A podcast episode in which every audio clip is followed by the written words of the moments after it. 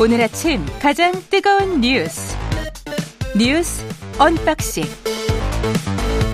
자 뉴스 unboxing 시작하겠습니다. 민동기 기자 김민하 평론가 나와 있습니다. 안녕하십니까? 안녕하세요. 예, 북아프리카 수단에서 우리 교민 28명 무사히 탈출했군요. 네, 임종득 국가안보실 2차장이 어젯밤에 이제 긴급 브리핑을 통해서 밝힌 내용인데요. 우리 국민 28명이 사우디아라비아 제다로 이동을 했고 어, 우리 대형 수송기에 탑승해서 서울공항으로 직행할 예정이라고 브리핑을 했습니다. 어, 브리핑한 내용을 간단히 소개를 네. 해드리면은요. 지난 23일 수단 수도를 출발을 했고, 아, 그리고 이후 한국 군용기를 타고 사우디아라비아 제다로 향했습니다. 그리고 28명 모두가 한국을 희망한 건 아니고요. 한국행을 희망하는 26명이 오늘 오후 4시쯤 서울공항에 도착할 예정인데, 두 명 같은 경우에는 당장 귀국을 원하지 않는다라고 합니다. 음. 이두 분은 사우디아라비아 제다에 머무르게 된다는 게 이제 임 차장의 설명입니다. 예. 그리고 현지 체류 일본인 수명도 우리와 함께 동행을 해서 안전하게 철수할 수 있도록 했다고 밝혔습니다. 그러니까 너무나 이제 다행스러운 일입니다. 상황이 안 좋았는데, 그러니까 분명히 이제 그 이슬람 명절 기간 동안에 휴전을 하기로 했는데 휴전이 이루어지지 않았거든요, 사실상. 교전이 계속됐고, 휴전을 하는 동안 반군들이 공항을 열어주기로 했는데, 공항을 이게 이 시가전이 계속되고 이러다 보니까 안 열어줬습니다. 그래서 과연 이게 수송 작전이 제대로 될 수 있을까 의문이 컸는데, 이렇게 성공적으로 어쨌든 진행됐다고 하니까 너무나 다행이고, 정말 이제 잘 된 일이다라고 생각합니다. 예. 그리고 윤석열 대통령의 워싱턴 포스트 인터뷰 100년 전 일로 일본에 무릎 꿇으, 꿇으라는 생각, notion, 이 생각에는 동의하지 못한다. 받아들일 수 없다. 이런 말을 했군요. 그러니까 유럽은 지난 네. 100년 동안 여러 차례 전쟁을 겪었지만 전쟁 당사자 국들이 미래를 위해 협력할 방법을 찾아냈다. 음. 100년 전에 일어난 일 때문에 절대로 불가능한 일이 있다거나 100년 전 우리의 역사 때문에 무릎을 꿇어야 한다는 생각을 받아들일 수 없다. 이렇게 얘기를 했습니다. 예. 이것은 일본과의 관계 개선은 결단이 필요한 문제라면서 설득에 있어 최선을 다했다고 생각한다. 이런 말도 했고요. 한국의 안보 문제가 너무 시급해서 일본과의 협력을 미룰 수 없다라는 말도 했습니다. 워싱턴 포스트가요. 이 윤석열 대통령 인터뷰를 하면서 윤 대통령은 한국 국민의 60%가 그 제안을 반대했음에도 불구하고 한일 간 긴장의 중심에 있는 강제동원 문제를 해결하는데 정치적 자본을 쏟아부었다. 이렇게 평가를 했습니다. 예.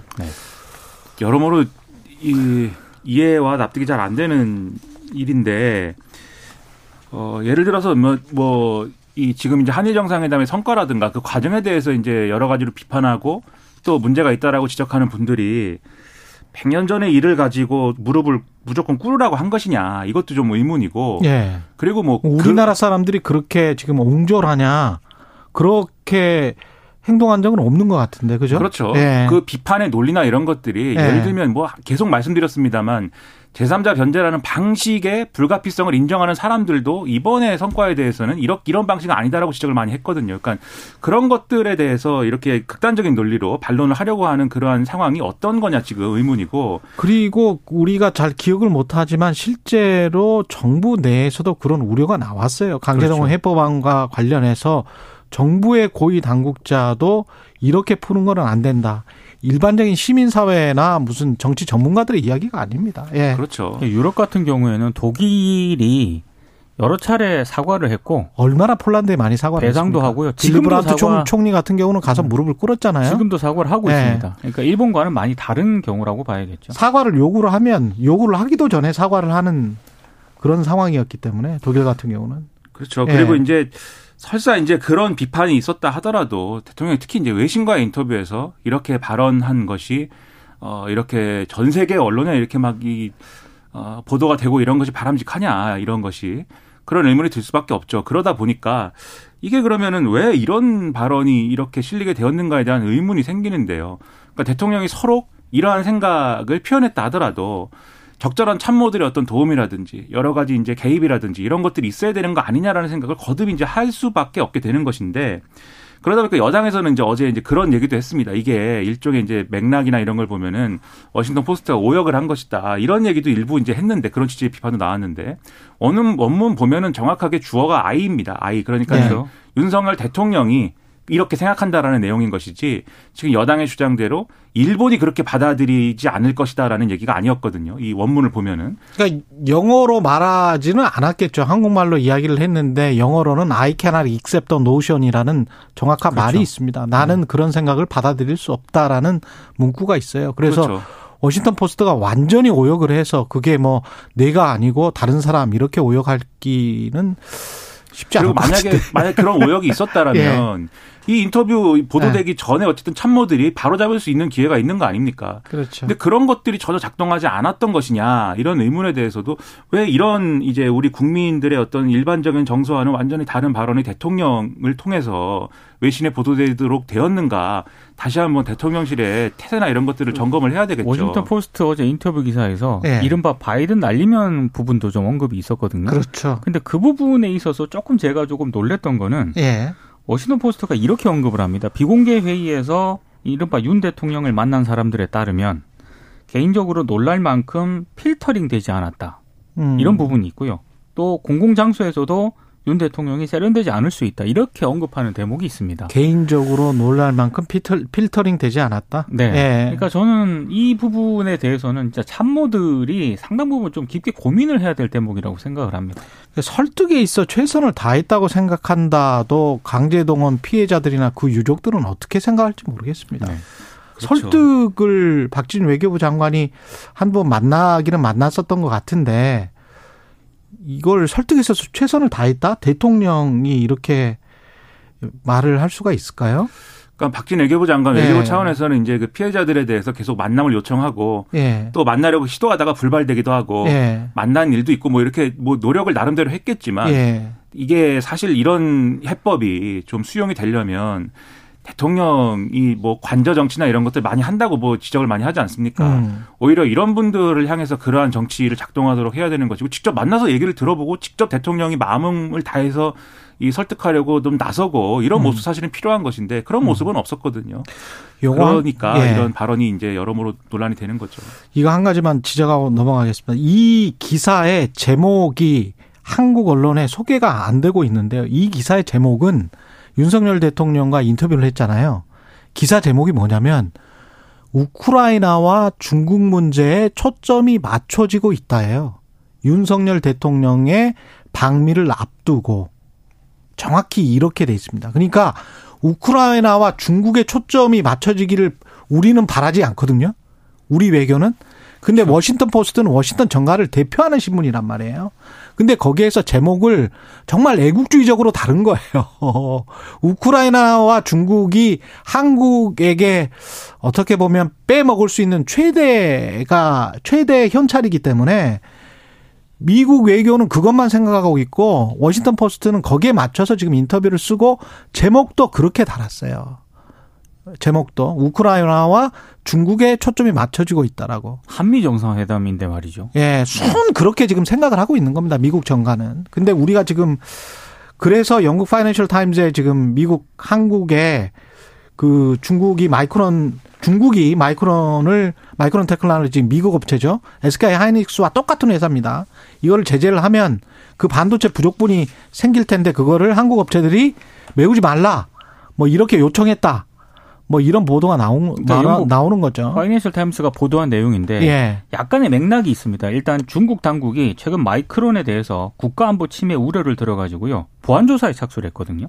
그러니까 이게 중국 정부가 미 반도체 기업을 타깃으로 삼은 첫 조치다. 이제 이런 평가가 나왔는데 사실 이거는 조 바이든 미국 행정부에 대한 대응 성격이 짙습니다. 바이든 행정부에서 대중국 반도체 수출 통제 조치를 했고 여기에 대한 어떤 보복 성격 아니냐 이런 이제 맥락이 있었던 건데요. 근데 만약에 중국이 실제로 마이크론을 상대로 수입 금지 조치에 나설 경우에는 이 세계 3위 디램 업체이지 않습니까? 상당한 타격을 입을 것으로 일단 전망이 되고 있습니다. 근데 이렇게 마이크론이 타격을 받았을 때, 어, 지금 3대 과점 체제로 운영이 되고 있지 않습니까? 그렇죠. 삼성전자와 SK 하이닉스가 반사이익을 얻을 수 있지 않겠느냐 이런 전망이 조심스럽게 나왔는데 음. 지금 파이낸셜 타임스 보도에 따르면은 미국 정부가 한국 정부에게 하지 마라. 삼성전자와 SK 하이닉스에 대해서 한국 정부가 마치 압력을 행사해라. 이렇게 해석될 수 있는 여지에 이제 그런 발언을 했다는 거 아니겠습니까? 그렇게 되면은 삼성전자와 SK 하이닉스 입장에서는 미국이냐 중국이냐 이걸 선택을 해야 되는 그런 상황에 놓여 있게 되는데 아, 이 마침 또 타이밍이 국빈 방문을 일단 갖고 지금 윤석열 대통령이 미국 현재 도착을 하지 않았습니까? 예. 넷플릭스 공동 창업자랑 또 만났다는 그런 보도까지 나오고 있는 그런 그래서 상황인데 4년간 25억 달러 투자 유치했다는 속보가 지금 들어와 있습니다. 그렇습니다. 예. 근데 참 딜레마가 여러 가지로 생길 것 같습니다, 지금.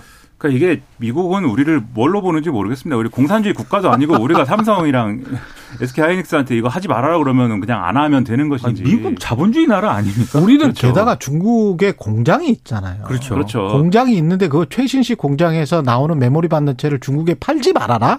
중국 현지에 부족분이 생겨도 이게 말이 됩니까? 그럼 뭐 우리 정부가 삼성이나 SK가 거기다 팔면 네. 뭐 압수수색을 해야 됩니까? 그러니까 이게 이해가 안 되는데 여기서 이제 우리가 캐치할 수 있는 여러 가지 좀 단서들이 있는 것 같아요. 뭐냐면 그러니까 미국 입장은 중국이 마이크론을 제재하지 못하게 하겠다라는 거 아닙니까? 그렇죠. 그렇죠? 그렇죠. 그 뒤집어 얘기하면 마이크론은 중국에다가 반도체를 팔아야 되는 것이고 미국은 그것이 됐으면 좋겠다라고 지금 생각을 하는 거예요. 근데 우리 반도체 기업들이 중국에서 생산해 갖고 파는 거에 대해서는 여러 가지 얘기를 하면서 지금 제약을 하려고 하지 않습니까? 음. 이게 뭐 예를 지난번에도 이제 반도체 관련해 가지고 이 반도체 보조금이랑 보조금이랑 이런 문제들이 있습니다만 중국에서 생산하는 이 어떤 반도체를 중국에 판매하게 되는 것과 관련돼서 어떤 제한이 있는 거냐, 어떤 뭐 이런 어좀 이게 압력이 있는 거냐에 대해서 논란이 있었잖아요. 이게 10년 동안 5%. 그래서 예. 우리한테는 중국에 중국 시장에 팔지 말라고 하면서 마이크로는 팔아도 된다 이렇게 접근하고 있는 거고 뒤집어 얘기하면 한미 정상회담에서 우리가